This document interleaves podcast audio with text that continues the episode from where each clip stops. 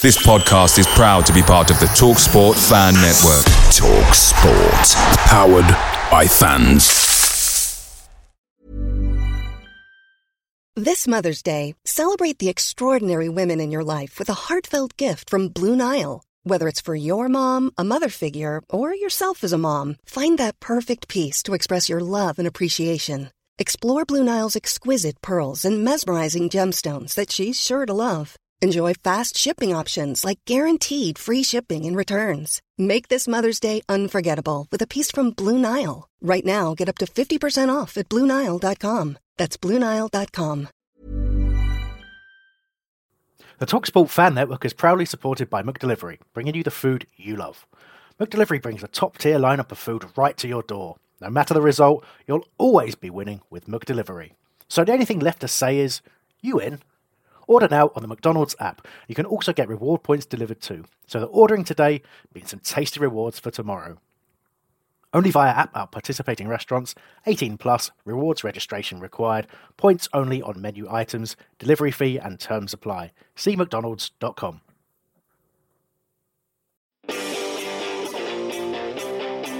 Well, welcome everyone to the Back of the Nest preview podcast. Um, my name isn't Terence Ford of Red and Blue Army.co.uk fame. My name's Albert. Uh, I'm joined with, by Sam Hesketh here, and crucially, not Terence. No. Um, no, who's struggling with childcare issues. Uh, I think he's upset his daughter. Uh, so me and Hesketh have been put in the hot seat uh, just to do it ourselves. Which, uh, listen, ultimately, it's what we want to do every week, isn't it? It is. It's it's um, very serendipitous that his young daughter, I believe, has teething issues, which is something that Yeah. we're probably going to say that we have on this pod when it all goes horribly wrong.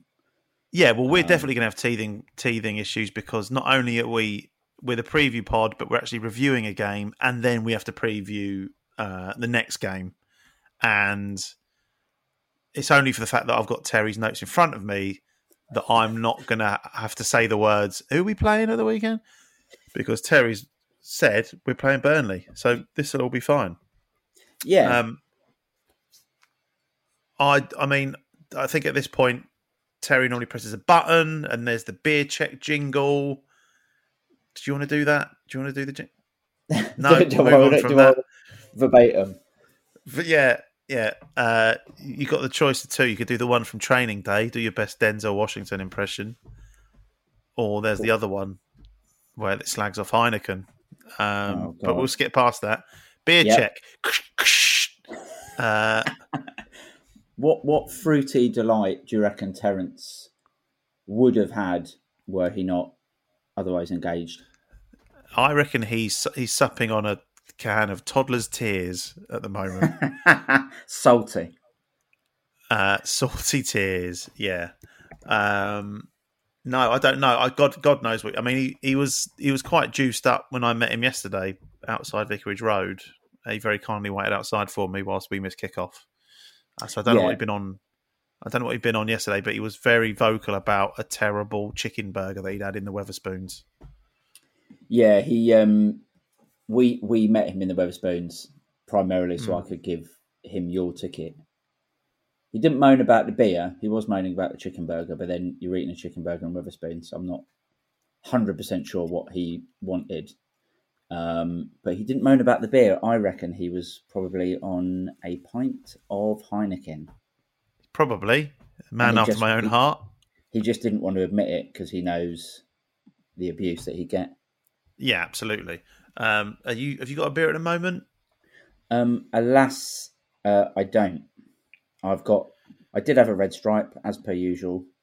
Um, yeah, same one. But now I've got a pint of water as per usual. Yeah, I've not even got that. I, I, I didn't. I haven't had a beer. I did have a pint of water, but now that's empty. So this is probably the worst. Terence is going to be fucking turning in his grave here. This is the worst Well- beer check in the history of beer checks. I, I've just looked up uh, Tiny Rebel's website to see what sort of beer Terry drinks, and there's one called Lazy Boy, which seems quite apt for him because Well, there you we, go. Sums him up we tonight. have we have no proof of said teething. We've just been thrown in at the deep end, and to, to give everyone a full picture of what Albert and I are seeing, um, Terry's camera is on.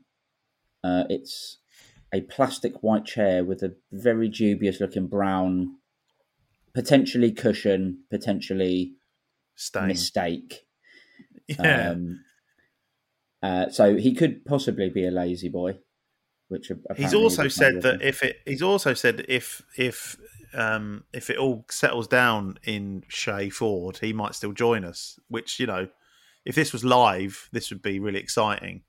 But it ain't, so it's probably not. It's exciting for us in the moment, listeners. Um, but yeah, uh, so yeah, I guess we need to talk about um the narrow the narrow victory over over Roy's Hornets last night. What t- t- if I could channel Terence for a quick second uh, in a wonderful segue that he's always so professional at laying out? Uh, Palace actually announced the beer festival is coming back today. Oh, that is a good segue. See, he, Um, he does make it look easy, doesn't he? We slag him does. off. He does. Um, the problem that people seem to have is that the beer festivals have been announced for FA Cup final day, What? which makes makes us think that Palace don't think we're getting to the final, which is unless they haven't heard the song that we sing about Pat Vieira, we're, we're actually on our way to Wembley, and I'm going to pretend that Wembley isn't used for the semi-finals because that ruins it. Um, but yeah, I but think what what time is the because the FA Cup final sometimes are like a really shit five thirty annoying kickoff time. So maybe maybe they're doing the ultimate day out. We go to Selhurst Park for the beer festival, get tanked up, and then go to Wembley. Could you imagine everyone at the beer festival piling onto one of the official coaches or many No. official coaches and being I was driven say- yeah, to yeah.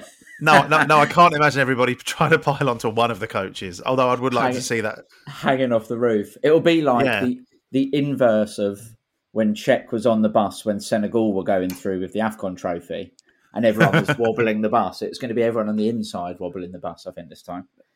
Um, yeah, uh, So one thing they have done the beer festival though, it was ten quid to get in before, wasn't it? But now it's fifteen pounds. Wow. outrageous. what was it? Two years, two years since we've had one. Yeah, It's Yeah, in inflation, line I with inflation. It's very, very inflated. very inflated. Uh, You still Do you get, get the to Palace. keep a glass? You do. I'm drinking out of a, one of our old ones at the moment. Yeah. Will there be Um, Heineken there? That's the the, the age old question. Well, this is the this is the problem, isn't it? It doesn't suit you and I. There's no red Not at stripe. all. There's no Heineken, so No. I don't know what we're supposed to do. no. It's like things like cheese monkey and It stuff like that. I, I just end up going for whatever fruity cider they have, and then about three pints in, not only being pissed because I realise that all the ciders are like twelve percent, but then realizing that I've basically just drunk like syrup for the last two or Yeah. three hours, and then feel like I want to be sick. My taste buds are always shot when I go in there anyway because I've had a tasty jerk. So you might, I might as well be might as well be drinking Heineken because you know that's takes takes the top layer off your tongue. But that's good. But yeah, a bit worrying that it's on FA Cup final day. But I guess that's something we'll have to have to keep an eye on. Yeah, not not saying that I think we're going out to Stoke anyway, but we'll cross that bridge when we come to it, I suppose. Save that for save that for the Stoke preview pod at least. Don't Yeah, don't go don't go all in on the neg the, the I'm gonna do negativity five minutes into this one before Um, we've even reviewed reviewed the the positive game that we have had recently. and it was positive. It first of It was- all, you, Terence, and I were all uh, at the game together, even we were though you and I photographed. We were together. photographed together, and you and I spoke maybe ten words total Yeah, uh, to each other. But we don't, we've got we've got that like subconscious bond. yeah. word Eight, eight, of those words were us just saying "get in" after each Yeah. goal. Yeah. Hel- Um, hello, hello, Hello, get in. For get get in, and then a see you later at the end, and then bye at the end, Um, you, which you is all I needed. It is. I was going to say you had the short straw and was stood next to Terence for the game. I was a little bit further down the line. Um, yes, I, Terence was. Um, I mean, I know he was a few sheets to the wind, but I, I, I, do you know what? I should have written them down. He was saying some terrible things. Some, what did he say? He said so, he, he tried. He tried to make a terrible pun about uh, Jack Butland, and I mean, it's I know we were outside, but it proper stank up the place. And if Terence has got any decency, he will remember and at least tweet what he said about Jack Butland. It wasn't offensive; it was just a really, really bad pun. And Disappointing. Nick Gusset, Nick, Nick Gusset would have hung his head in shame. the ultimate burn that is. I think if Nick Gusset Yeah. doesn't think a punt's good, then we're really in trouble. shite. So, how did you feel about going into the game? I mean, I I didn't even see the team. I was in such a rush to get there. I didn't even know what the team lineup was until I was literally going through the turnstile. And by that point, the team was on the pitch and it had kicked off. Um, I was pretty nervous for the game to be honest because we'd sort of done the. We've had a couple of good performances mixed in with one average one. Like Norwich and Chelsea were good performances. Brentford wasn't, and I was just hoping we'd sort of get on the front foot a bit to start with because I think Watford had sort of tightened up a little bit at the back in the last few games, and they beat Villa away, didn't they? Which is quite a good result. Um, so I was a bit nervous, but I thought the team was the right one. It was good to have a, a striker back up up front, um, and Wilf out on the wing because Wilf t- quite likes playing Watford, doesn't he? So that was all right, and I was quite happy to see um, Marc Guéhi given the captain's armband as well. Um, I think a lot of us have talked about he he sort of just seems like a natural leader anyway. So it, I don't think it was too much of a decision for Vieira to give him the armband, but um, he had another good performance. So yeah, that was that was good, and we started off all right. So that settled my nerves a little bit. What? How did you feel about beforehand? Yeah, like I say, I sort of I, I was I was learning on the job. I said, I hadn't seen the team. It was only when we got in that, that, that Terence was um, was running me through it, and you know it was you know same back four. You know it wasn't it wasn't like a drastically different team. I mean, I was more surprised at the team that got put out against Chelsea. Um, so yeah, I, I thought I, I raised a bit of an eyebrow that Mateta Mateta had started considering neither you know Benteke or Edouard really got a look in in the previous game to see Mateta come in was, um, you know, I- I- didn't didn't not like it, but I thought it was a bit of a bit of a strange. I thought I thought Edouard might have been sort of being, or Benteke might have been being sort of saved for Watford, but it Mhm. turns out that wasn't the case. But yeah, I mean, from the first. I say I was going to say from the first minute. I wasn't actually there for the first minute. from the from the first minute that I saw, you know, we were definitely trying to be on the front foot, very positive. Olise very, very quickly, um, oh yeah, almost um, not focal point. He wasn't playing up front; he was out wide. But almost ev- everything where possible was trying to go through Olise. And I mean, very early on, he had that fullback on toast. Yeah, he really did. His touch, it just gets it just gets better and better every game. You know, there's there's these balls pinging across to him at a rate of knots, and he, he just somehow manages to kill it, put it out in front of him, and then you know, and then he's on his way. It's, it was so refreshing. But yeah, I, I thought I thought the team lineup was positive, and uh, I thought we got off to a good start. Yeah, we we did, and I, I, I agree with what you're saying about Olise's touch. It's, I mean, so, some of the, some of the passes that were coming to him, how he's able to not only sort of control it but also move off straight away afterwards. You know, like it's almost one motion.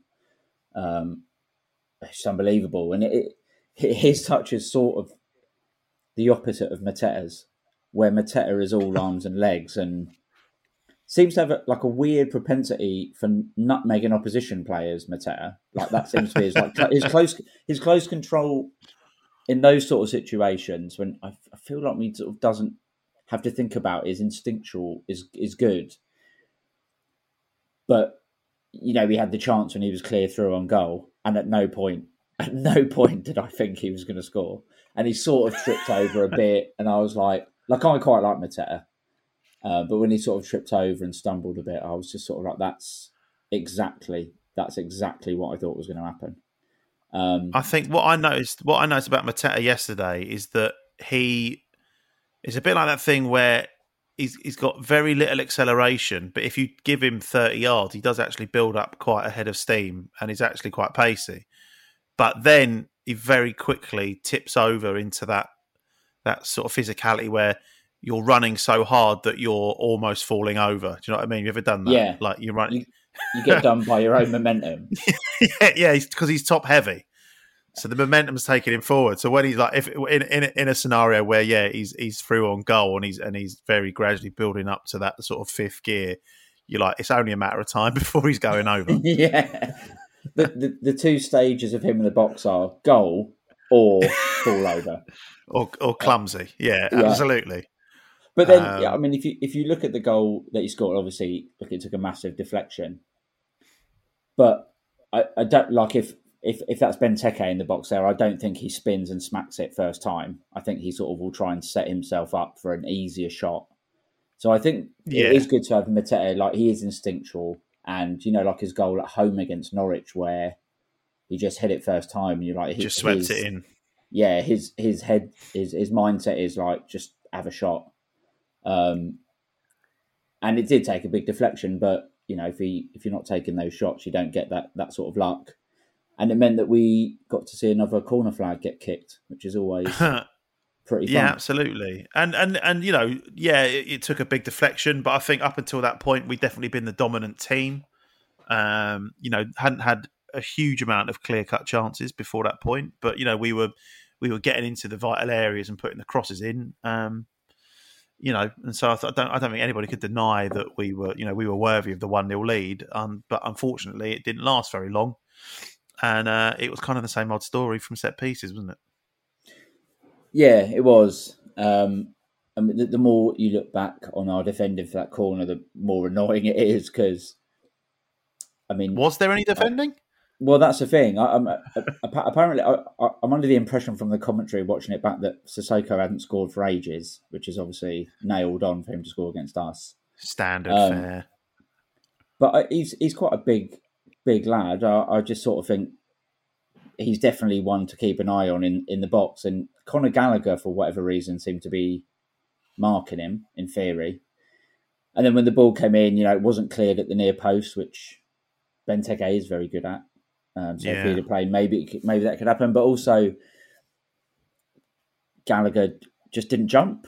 You know, I'm not saying he would have jumped high enough and put him off, but it, it you know, it might have put Sissoko off his stride, or he might have misheaded it.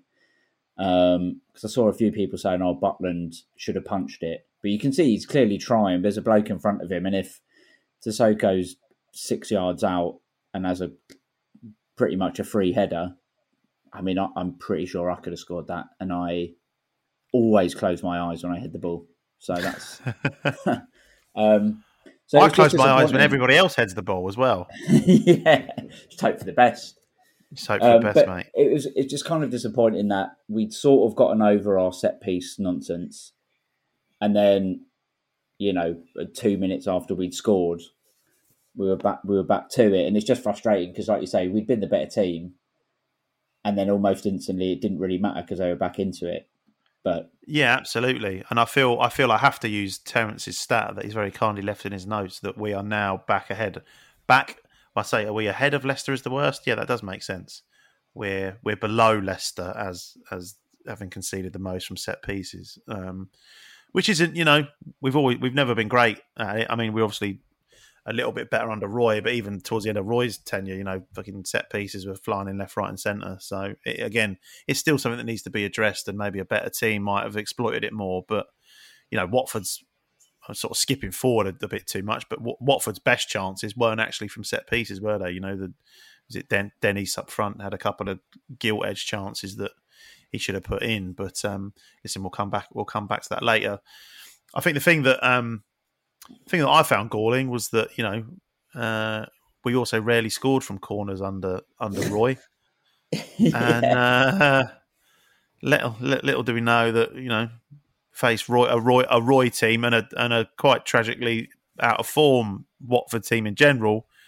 But yeah, the first, the first sniff they get from a set piece, and uh, yeah, they nod it in. So you know, it's nice to know that Roy's actually got it in him to to make those count. Bless him. Yeah, but you know, obviously, we we didn't let it get to us. That, I think that was the one thing I was a bit worried about where they scored straight away. I didn't want us to then have everything completely undone and we just sort of go into our show and lose our way.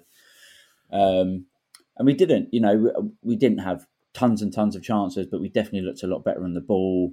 Wilf looked very good. I thought in the first half, a lot more assured, and you know, obviously we'll come on to him in a bit, but again, having him and Olise on the wings, both playing well, both looking good with the ball, it, it's such a it's such a help to the team because you're not having to just go to the one guy and hoping for the best. Um, and it, it, you know it was borne out in, in the second goal. So the first goal came down Olise's side, Olise and Gallagher getting the ball into the box, um, and then the, our second goal came from the other side. Um, nice bit of play from Wilf to start with to get the ball to, to Ty. His first cross bouncing off Will Hughes' head. It was a very unorthodox one too, but I enjoyed it. Um, and then the, the cross that Mitchell put in was hit. It was arrowed. I mean, it was an unbelievable cross. The technique on it was unbelievable. And just when you think that's the best bit of it, Conor Gallagher draws the one of the best bits of control I uh, I can remember ever seeing, where he sort of kills the ball dead, but puts it to, to, to the side of him, completely takes the defender out, and then rifles it top corner. Um, in a sort of finish that we're used to him scoring now. I mean, I, I think Terence said to me at half time, he, he said, you, you just, you knew it was in. You know, you said to him as soon as he got that ball controlled, you knew it was a goal.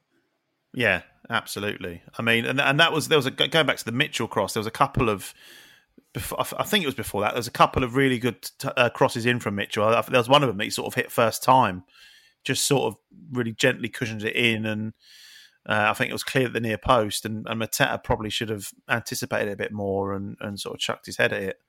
Um, without falling over, uh, but yeah, I mean, what what a goal! And I mean, I think Watford had Watford had a bit of a spell after their equaliser, and you know it clearly sort of pepped them up a little bit. And now I'm not gonna I'm not gonna say we're on the back foot, but they definitely had a lot more of the ball in our half. And but you know we were resilient, and I think yeah, you know going back to the Olise one side, Zaha the other side, particularly when you've got I mean Anderson's passing yesterday was was pretty exquisite, sort of for eighty five percent of his his long balls that he put over you know, found, either found Olise or Zaha or found space for them to run into. Uh, you know, there was a, a, few wayward ones which you sort of you're going to get, but you know, not doing him a disservice. But you think you think back to when it was, you know, it, Damien Delaney's at centre half. You know, Damien Delaney famous for sort of the hopeful seventy yard, very floaty diagonal in the, you know. Hitting it in hope that Wilf's going to get on the end of it, but you know now what's what I noticed yesterday particularly is that you know, Anderson's got the ball and he's, you know, he, he looks to his left and sees if Wilf's available, and if it's, you know, if there's if if they're sort of bunching up on Wilf, he, he instantly shifts the ball to the other side and he looks and again nine times out of ten, Olise's in more space, and he's just, he's just got that that technique and that that speed of of thought just to ping it, and um, it's such it's such a valuable weapon, and like you say, having having those options on either wing, you know, it does it does make us a threat. It's really it's really nice to see that it's not just right. Where's Wilf? Let's give the ball to Wilf. You know, I think that was really apparent yesterday that there's options there, and it's you know it, it makes us a much better team um, when we when we need to go long, for want of a better term. Yeah, absolutely. I think I think with Anderson, the passes that he didn't make, weirdly, were the ones that were sort of the easier passes. You know, like that he sort of underhit a couple or like tried to overdo it after that and, and overhit a couple, not to couple out, but his long passing is yeah really good, and you're not going to get hundred percent success rate. Um, and there was a couple I think where maybe he thought a run was going to be made and it wasn't, but when he does ping them and they and they reach their target, which happens more often than you would imagine it would, it does make such a difference. And I think Guéhi is capable as well. He doesn't try it quite as much, and he tends to be more of a running forward with the ball. But he's hit a few uh, uh, sort of like crossfield passes like that, and you know if you can couple that with again another brilliant defensive performance from Guéhi, I thought. Um, yeah, there was a couple of times in the first half, and I think Mitchell had a very good game. There's a couple of times where the ball got sort of over the top of him, and he got a bit burnt for pace because Sarr is so quick. But Guéhi just you know tidied it up. You know there was no real trouble. So I didn't get the ball in any real danger area because Guéhi was covering so well and, and didn't just punt the ball out, but sort of stops and thinks about it, gets a move going, and it, you know, I think because we're playing a, a Roy team last night, it the way that we bring the ball out and the way we play football is so different to what we were used to over the last couple of years. You know, when Yeah. you're playing against a team defending in a way that we know Roy likes to defend, it does it it does make you appreciate what a job Vieira is doing, even though some of the results aren't quite as good as as they should be or we'd hope them to be. Um, and I think having ball playing defenders like Guéhi and and Anderson really really helped that. And Yeah, completely.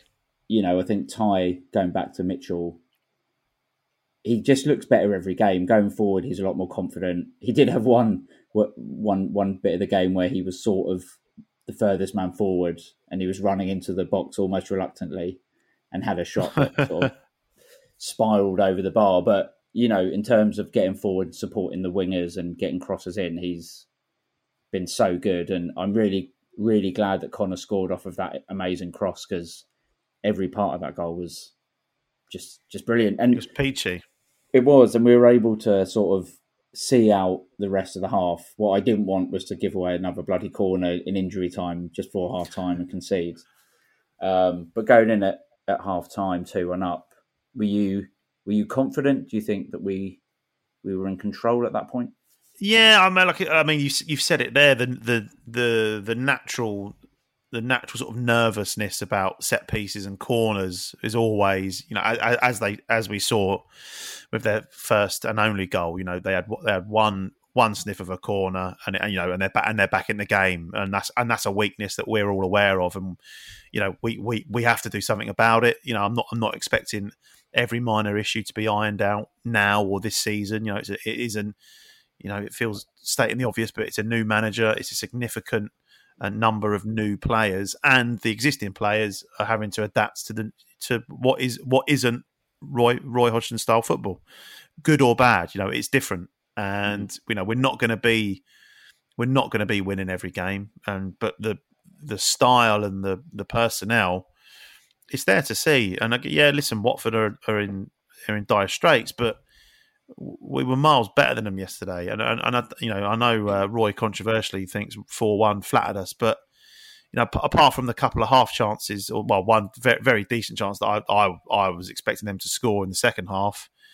You know, they didn't they didn't really trouble us too much, um, and we look very we look very comfortable. And I'm I'm starting to develop very strong feelings for Marc Guéhi in particular. I mean, he's he's just in, he's just incredible. I mean, it, I, in fact, I reminiscing to the League Cup game, which is you know that was like what our second or third game of the season, and I, I, I took I took uh, I was there with a a couple of local mates who who aren't Watford fans for the record or Palace fans, and just saying that we've got these two centre halves and Anderson that that night was pinging those balls, and it's like Jesus Christ, he's so good, and it was kind of he sort of felt like the the standout of the two. Not saying Guéhi he was was bad at all, but Anderson seemed to be the one that was like, oh, he's going to be our new sort of talisman at the back. But as the seasons developed, you you know you, you watch Guéhi a bit more. He's a he's a bit more subtle with with what he does and how he does it, and he's and he's not always looking to hit that ball. But I mean, there's times yesterday where. Again, you've alluded to already. You know, you know what you're getting from a Hodgson side. They were they were really, really backing off, and you know, Gay's got the ball 10 yards outside our own area and there's another like 20 yards in front of him that he you know if he wanted to he could just bomb into sort of Mama, Mamadou Sakho style. And you're sort of thinking he's, he's he's got that in him. And you know we, it's such a rare quality for a for a centre half especially when he's also so good defensively. I think he's I mean I think we'll struggle to hold on to him beyond another season or two. I mean, I think he's quality, and he's and he's a he's definitely a shout for England as well. And to see him with the captain's armband, like it, it's yeah, I'm, I'm like I say, I'm, I'm starting to go a bit sort of doughy eyed around Marc Guéhi. He's, he's, he's quality, Yeah, but don't yeah, going into half time, no, going into half time, I think we. I think we deserved the lead. The, the, the Conor goal was amazing, and they didn't. They didn't look great, and we know. I mean, that's the other thing. And again, it sounds like it sounds like putting the boot on Roy. You you know that Watford aren't going to come out, and all of a sudden he's making two changes and the system's changed, and now and we don't really know what we're up against anymore. I mean, he did make a sub at 55 minutes, which I know a lot of people were surprised by. Um, but yeah, I don't think we. Um, I don't think we were ever really in any danger, apart from, like I say, a couple of chances that they missed. But just more of the same in the second half. And it, I mean, it's a, it's a shame that. Um, I mean, I'd, I'd, love to have been behind the goal for a couple of those Wilf, those Wilf, oh. Wilf goals. I mean, he was he just grew into it. First half, I, I could definitely hear some a little bit of, shall we say, Wilf moaning and groaning from people a few rows behind. But yeah, you know, he, he, he was he wasn't bad. He's just he's not he wasn't ten out of ten like we expect him to be most weeks. But second half particularly, I mean, again, he, he, it's almost like he was trying to sort of show Olise up with some of the touches and the the flicks and the back heels that he was doing. I mean, there was one one out on the left wing, and I think he sort of dragged you know dragged it back behind his heel, and it, I mean, it looked like he nutmegged the play, but he didn't. But he sort of just laid the ball five yards inside, and you know, you see a lot of people questioning why Wilf doesn't, why Wilf doesn't or can't beat a man anymore just by sheer trickery and pace and going round him. It's like he actually doesn't need to anymore. You know, yeah. he's, he's he's he's got it within him to not have to just get his head down and go around people. He's got that control and the the strength and the way he uses his body to hold people off to just to just find another way to get around and, and, and sort of spring an attack. Um, yeah, I thought he was he was well worthy of his two goals yesterday. Yeah, same. Uh, and I think, yeah, like you say, we came out in the second half, and it was it was sort of more. We just carried on where we left off. I think we looked very very comfortable in the, at the back. Um, I thought the midfield three were very, very good. It was quite funny to hear how many Watford fans were booing Hughes, um, who I thought had a very good game and uh, clearly enjoyed having a good game when he was getting booed by the Watford fans. Um, yeah. There was a there was a challenge. I think it was in the first half, but uh, Sarr had the ball sort of near us on the side, and yes. Hughes put in a sliding, very hard, fair, completely fair a very hard tackle and sort of punted the ball off from about two yards, but also got a fair bit of Sarr, who got up and definitely had words with him, and Hughes just sort of jogged off smiling. Um, and I think he, he's a sort of player. You know, we've said it before where we need a bit. You know, like Cabaye was a bit of a bit of an arsehole sometimes in the middle, ratty, annoying, sort of little shit. And I think he he I think he knows that that's that's what he can do, and he enjoys it. And he's he he definitely had a very good game. And when you can bring on, you know, James McArthur as a sub, you know that the squad is is doing all right. Um, so yeah, I mean, even though you know, moving on to Wilf again, even though those two goals were late on, it just felt like we were comfortably the better team um, and and even, this is even me saying it, it, it felt like another goal was was coming just because we looked incisive when we got the ball going forward. And I think Wilf's first goal, when I see the replay of it, it's better than I initially thought. Um, I think I did a, a, really good bit of play. I know people didn't want Olise to go for Ayew, but I think Ayew is a very good player to have in your locker to bring on either to sort of see a win out and control possession, um, or to to harry back and, and help out the defence. But you know, he he put in a perfect cross. Wilf obviously called it because you can see Mateta sort of start to go for the ball and then stop, and Wilf just goes from you know naught to hundred. He, he takes a quick touch on his left foot and smashes it in. Um, bit, and bit, bit similar to the to the, the, yeah, bit a bit a bit similar to sort of Conor Gallagher. I mean, Conor Gallagher plucks it out of the air and and and shifts that you know shifts his weight and shifts the ball and, and loses the defender. But sort of looking at it again today, obviously it was down the far end from where we were, so I can't say I saw it in all its glory last night. But it's kind of a similar sort of touch. You know, he sort of yeah. just just manages to shift it, lose a defender, and and and does it, and hits it low and hard and and, and does old does old GoPro at the near post. and he, I mean, he clearly he clearly loves it. He was he wasn't getting as much abuse as we normally hear, but there was definitely some of their fans giving him some giving him some shit. So obviously enjoyed him running off to their fans and giving it the cup tears and he was then saving the, the best till last. I mean, you know, I think it came from a one of their set pieces maybe, and, and Jimmy took a wonderful touch to sort of sell their guy and, and bring the ball forward, hit a, a you know brilliant ball in space, and then Wilf basically does a carbon copy of his Norwich goal where he cuts inside. He's only got one thing on his mind, and it's just inch perfect, sort of into Yeah, the lovely. side netting. And that, I mean, from from where we were, obviously, as you say, we're up the other end. As soon as you hit it, you knew that was going in. Like you could just see that going in, and and the the amount. I think what what was quite funny was when he scored our third, the amount of Watford fans who left was unbelievable. Like the amount, the sheer amount of people who left was unbelievable, and it was so so much so that people were still trying queuing to get out when Will scored the fourth, which I thought was quite funny. Um, I've Well, not had a good. I've not had a good. I've not had a good cheerio, cheerio, cheerio sing song for quite a while. I mean, a classic. you know, you you- you go to, you go to way more games than I do, even even at home. And yeah, I can't I can't remember the last time there was a, a resounding cheerio, I mean- cheerio. e- even you know we we rinse Brighton a bit for doing it, but like the amount of people who got up at that third as soon as that third goal went in was unbelievable. Um, but I think as well with the goals with Wilf, I think his overall play was so good. You know, he took people on when he needed to. He passed when he needed to. I think his tracking back was very good as well.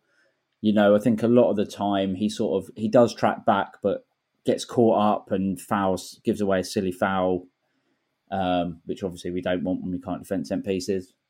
But he didn't really do that yesterday, and, and Vieira then came out afterwards and said that was the best game that Wilford played, uh, un, you know, during his tenure, which doesn't surprise me at all. And for all of the Wilfs not as good as he was, and we should get rid of him, brigade. He's, I think he's got a goal. I think eight goals in twenty-one games or something, and he's joint top scorer with Gallagher. So he's not doing too bad. Uh, I mean, I wouldn't mind having someone who's not very good doing that on a consistent basis as he does. Yeah, I mean Um, there was a there was a tweet. I think I saw a tweet today that said he's now scored as many this season as uh, Bowen, Antonio. You know, and they're, and they're all players that are. You know, I think the tweet was along the lines of all, all these other players are are being described as being in the you know the form of their life and unplayable. But the narrative around Zaha is is that he's not having a great season, and it's like, well, yeah, but he's got, You know, he, he's on he's on on well on form to hit double figures, um, which is not something many Palace players do season on season, no, especially without penalties. And uh, yeah, like his, his games his games changed, but it's it's you know he's, he's just finding ways to be effective differently. Um, and I mean, any any detractors, I mean, only need to watch that game yesterday. I mean, it's mad that it's, it's mad that we're even talking about there being Zaha detractors. I mean, yeah, he's the king. he is. And and Terence um, has again dropped us a, a nice little stat um, to read out. He, he said since fourteen fifteen, Wolf has 81 goals and assists in the Premier League and is in the top 15 of all forwards. And like you say, when you consider a lot of that time, you know, if he's playing under managers who are primarily defensively minded, not really creating very much. Certainly in the last couple of years, we were creating bugger all. You know, we'd have like one shot in a game. For him to be in the, the top 15 of all forwards and be on over 80 goals and assists, especially when he's played most of that time on- the wing as well, isn't he? You know, it's unbelievable. And he, he, I mean, as far as I'm concerned, I've said this so many times, he's the best player I've ever seen play for Palace. I can't imagine anyone's going to have as much of a impression, lasting impression for as long as he's been there in a in a very very long time. So um, I'm good to see. Yeah, I'm I'm happy to see him show people what he can do still. And he got voted man of the match, and I I can't see any complaints of that. He he got my vote. What what did you think? Uh, yeah, I mean, I was thinking about it before he scored the, the second goal, and it was like, yeah, Will's definitely a contender. Olise, you know, contender, but obviously didn't didn't see most of the game out, you know, which isn't his fault. Uh, he I thought was fantastic. I mean, yeah, no, nobody really had a bad game. I mean, even Klein sort of grew into the game after looking a bit rusty at the beginning. But yeah, it's it's it's Zaha, isn't it? You scored you scored two goals like that. Even if even if that's all you do, you're probably a shoe in for man of the match. And we've got no real turnaround time uh, for the next game, which is Saturday's game at home to Burnley, who, after looking perilous for most of the season, are now sort of making the most of their 17 games in hand or whatever it is. um, and have followed up their win away to Brighton with a, a home win against Tottenham and, and started an Antonio Conte meltdown by all accounts after the game. Yeah, Um, absolutely. So yeah, I mean, I think th- these are the sort of games that we look to and we say, yeah, we got to win. You know, we we said it for the Norwich and, and Brentford sort of double header, and we've said it for Watford Burnley. Um, but Burnley are in good form. They've they've uh, apparently only conceded two goals in their last six games. Uh, they've had draws with Man U and Arsenal, and they, they only lost one 0 to Liverpool. So they're not they're by no means in bad form. Um, and it's not going to be as easy as potentially we thought it would be a few weeks ago. Yeah, completely. But before we get too deep into the Burnley get the Burnley preview, which I know is the, the title of this this podcast, I just want to you know just want to just take a moment to reflect on the fact that you know spring spring has sprung, and our friends at Manscaped have the best tools for some spring cleaning in your pants. How does he do this? Trust me, your confidence will be blooming like the flowers this upcoming spring. Time to clear out that winter bush and join the other 4 million men who trust Manscaped. Use code BOTN to get 20% off and free shipping at manscaped.com. Ready to pop the question? The jewelers at BlueNile.com have got sparkle down to a science with beautiful lab grown diamonds worthy of your most brilliant moments. Their lab grown diamonds are independently graded and guaranteed identical to natural diamonds, and they're ready to ship to your door. Go to BlueNile.com and use promo code LISTEN to get $50 off your purchase of $500 or more. That's code LISTEN at BlueNile.com for $50 off. BlueNile.com code LISTEN. Away days are great, but there's nothing quite like playing at home. The same goes for McDonald's. Maximise your home ground advantage with McDelivery. You in? Order now on the McDonald's app. At participating restaurants, 18 plus, serving times, delivery fee, and terms apply. See McDonald's.com. Wonderfully done. And I Do you think if- Sean Dyche uses one of these on his head? I was just about to say maybe he should use his manscaped on that fucking ginger goatee that he's had for the last fifteen years. He can use our Oh, code. dear. We don't. We don't mind that. Um, Yeah. You use our code, and we'll take the three points, and we'll call it quits. I think that's fair. There you, there you go. There we go, Sean. And then, and you know, if he did shave it off, he definitely would be Sean. Um, but we'll move on from that. Uh, yeah. So swiftly followed up with Burnley, like you say, they're sort of they found a bit of. I mean, they've they've got they've had plenty of opportunities to win games because they've got they're just playing every fucking five minutes. Yeah. uh, bless them. Um, just just just very quickly, whilst talking about managers, did you have any sort of pang of guilt or sympathy for Roy yesterday? How, I did how did how did it, how did that feel? You did not. Um, no, I mean, Well, someone, someone, t- one of my mates who wasn't at the game texted and said, you know, was was there booing or clapping or cheering for Roy? And honestly, I didn't even really notice him come out at, the beginning of the game, which is sort of tells a story in itself. Um, but there was a good rousing uh, few few verses of Hodgson as a Palace fan uh, towards the end of the game, which was quite funny.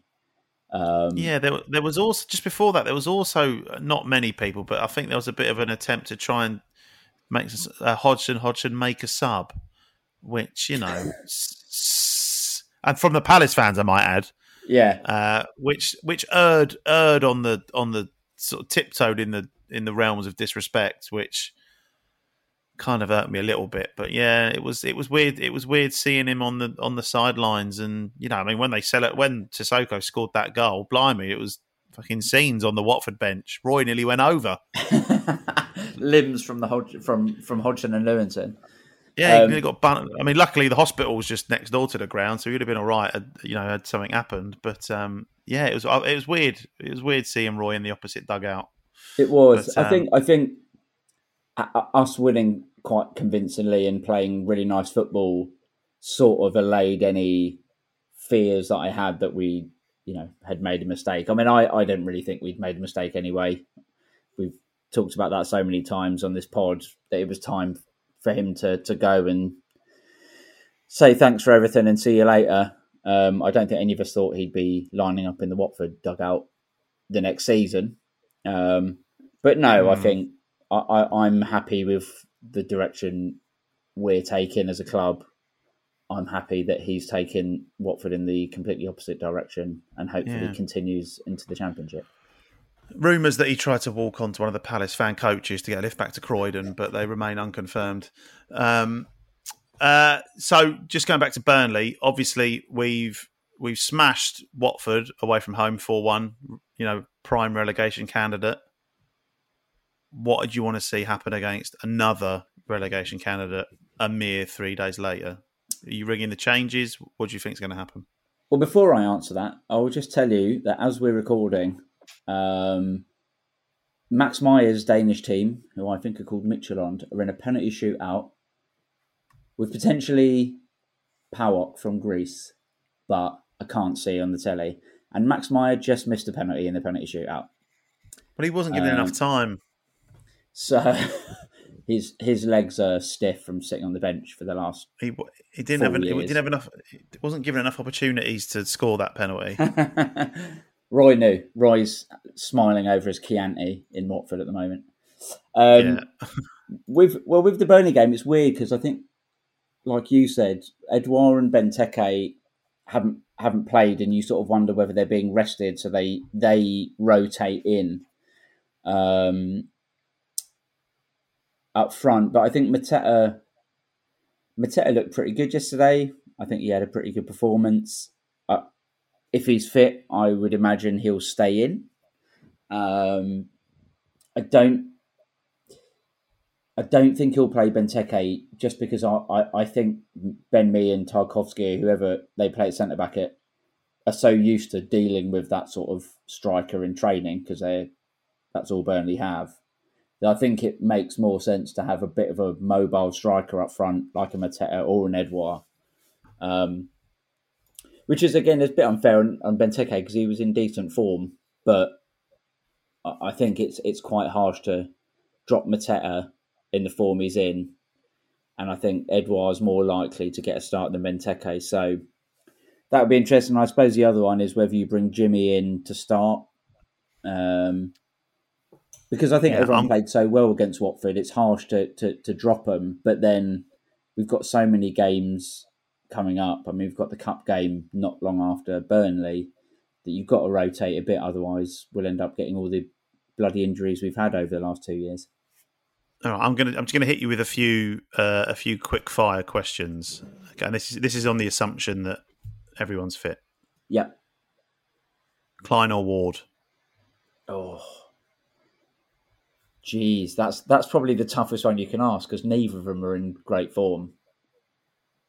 I, I oh fuck. I suppose Klein, just because okay. he's sort of he's in the zone, even though his zone's not very good. okay, uh, Hughes or McArthur? I'd probably go McArthur just because I think he's one of our best players, period. And yeah, he was a sub, wasn't he, the last game? So he's going to, his fitness yeah. levels will be all right. Okay. Olise or are you? Olise. I don't think Burnley will be able to handle Olise. Uh, you've, you've sort of already answered this one. Uh, Edouard slash Benteke or Mateta? Uh, yeah, I go Mateta. I go Mateta. I think he what's good is whoever does play, we've got good options off the bench, which we're not particularly used to. You know, like if we bring Edouard or Hughes or McArthur or someone like that off the bench, your team is not getting worse. So it's a nice position to have, I think. It is, and I feel bad that I can't even offer up a, a, a 50-50 short quick fire question that involves Eze. I mean, when Eze's not even getting a look in, you know things must be going well. Yeah, and it, I, I reckon Ebbs will probably start in the cup, and I would want him to. because I think he needs it. But it's so weird, isn't it, that last year Eze was like the, the, the new hope and he was such an exciting player, even though none of us were actually in the stand to see it. And now it's like, well, Wilf's amazing again. And now we've got Olise, and now we can purr about how good our centre halves are. And Conor Gallagher scoring all these goals. So Ebbs is not through no fault of his own, is a bit of a forgotten man at the moment. So it, is a good position because it means obviously the team are doing well, and we've got players in midfield that are that are, that are in good form. Um, but I think, yeah, I would imagine Ebbs, and then whoever doesn't start out of Jimmy and Hughes will probably start in the cup game against Stoke. Nice. And, and team news for Burnley. It looks like Cornet is likely to miss. I always Good. wanted to say Cornet O. Yeah, Cornet O. that would that would be the headline if he scored anyway. Uh, and it says here that Mee scored on Wednesday against Spurs. I don't remember that. Uh, but and yeah, no, Ben Mee scored on Wednesday against Spurs. Terence has put here, surely he can't score in consecutive games. So that means he's going to fucking score in consecutive games. Well done. Terence. Cheers, Tel. Uh, cheers, Tal. So we we got your team preferences there, Hesketh. Mm. One thing, only only one thing left to do. And no, it's not hear you sing uh, "Boom, Boom, Boom, Boom." Mateta's in the room. I haven't got the jingle. Um, I a- would I would like to say I, there was a good rendition of it yesterday in, in, in the ground, and I put a was. poll up on Twitter of what makes Terence happier: Mateta scoring or me singing the Mateta song. Because when Mateta scored and we all started singing it, Terry like thumped me in the arm and looked so like his eyes lit up like a kid at Christmas. And he was like, "Go on." So I was singing it, and then he shouted, "You sound just like you do on the video." And I was like, "Well, that's because I'm the same person." I'm the same Uh, person. He, I, I, I, I reckon Terence preferred me singing that song to Mateta actually scoring. Yeah, I think he's listening to it right now. He that's is. why he's not here. He's just he's just, re- Just reliving bop- the, the live experience. Yeah, that's and that's why the that's why his daughter's so upset. Um, well, hopefully we get a we get a Selhurst a Selhurst wide rendition of it, maybe with some drum action from the HF if they've still got a drum. Do a better job than Harry the fucking helmet last night. That's for sure. Um, but li- listen, it only leaves come on. It only leaves us your uh, time for your prediction. Um, I think it's very important that we don't lose. Uh, they're in good form. I'm always negative, so I'll go one 0 and I would probably worri- take that. Are you worried if we lose? Um, Are you I'm a- worried? I'm a I would be a lot less worried now that we've beaten Watford. yeah. Um, but my thing with those games is always, and we got used to it under Roy of like just not losing to teams below us. I was always like, as long as we keep them down there, Yeah. then I'm sort of all right with it. Um, I think if we play like we do against Watford, we have a very good chance of winning. But they're such a different team to Watford, Yeah. and I think they're they're they- on they're, they're sort of on the up, and Watford are definitely on the slide. Yeah, they've, they've they've come off the back of turning Spurs over, who previously Yeah. turned City over. So I'm sure they'll have their tails up. And like you say, there's a lot of varying amounts of games played below us. You know, we're we're on 26, which is one of the you know, there's nobody who's played more games. But then you know, you go down to Burnley and they've only played 20, 23. So they beat us and win the other two games. Then they're level on points of us. But again, you know, you look at Watford and Norwich; they've played 25 games each. That's only one game less than us, and and they're well adrift. So you know, I don't think it'll be the end of the world if we lose to Burnley. I mean, I'm not going to say I'm not I'm certainly not up for it, but um, yeah, I, I think you know anyone anyone that's got mild worries of us being dragged into it, I probably can start to re- relax a little bit. I'd like to think. Certainly, if we don't lose on Saturday, which I don't think we will, I think we'll edge past them two one. Um, and that'd be good times because that what what will that do? That'll put that push pu- push us a bit closer to Brighton, wouldn't it? Would only be, I think, only be Oh, a point behind asking. Brighton. Okay. Yeah, well, there you go. But um, but no, I think it, I think yesterday's yesterday was a. Um, I mean, it's not the we're, I'm not going to use the word turning point. I don't think we needed a turning point. It was just a, a, a step in the right direction. You know, turning these, you know, these draws that should have been wins. I mean, the Chelsea game, I thought we were, you know, unlucky to come away on the on the you know with no points there, and yeah, we've gone away and we've put in a solid, convincing performance. I think we should all be a little bit excited about Saturday. I know I am because I've not been to Sellers for a few weeks. Two games in a week, Hesketh. What's going on? I know, unbelievable. I might even see you on Saturday. That will blow my You mind. might, yeah, absolutely.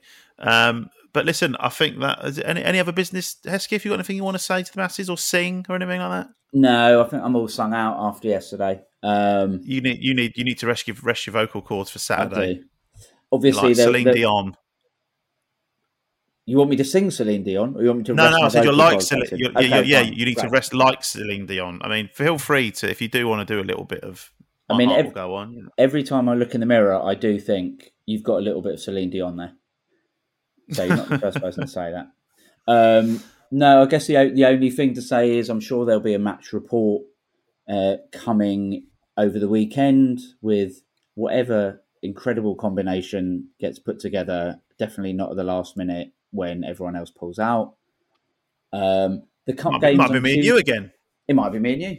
What a dream! Yeah. Um, the cup game's on Tuesday, so I assume we will be back to preview the Wolves game and probably review the Stoke game as well because we seem to be doing it all these days.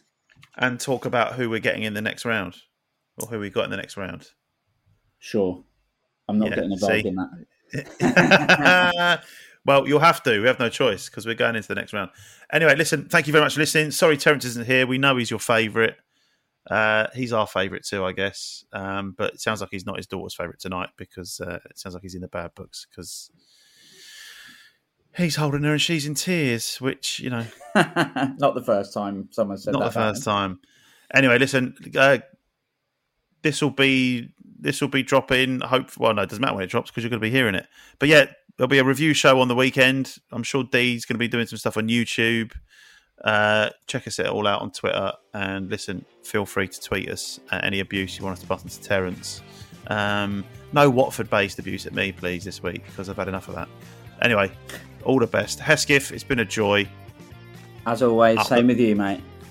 And I think Terence, I think I'm obliged to say, up the palace.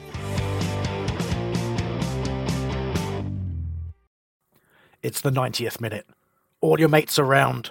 You've got your McNugget share boxes ready to go. Your mate's already got booked for double dipping, and you steal the last nugget, snatching all three points. Perfect. Order McDelivery now on the McDonald's app. You in? At participating restaurants, 18 plus, serving times, delivery fee, and terms apply. See McDonald's.com.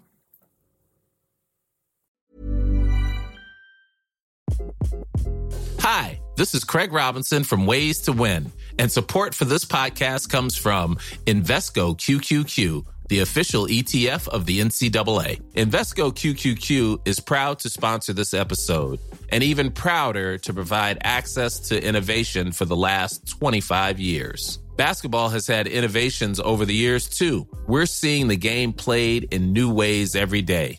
Learn more at Invesco.com slash QQQ. Let's rethink possibility. Invesco Distributors, Inc.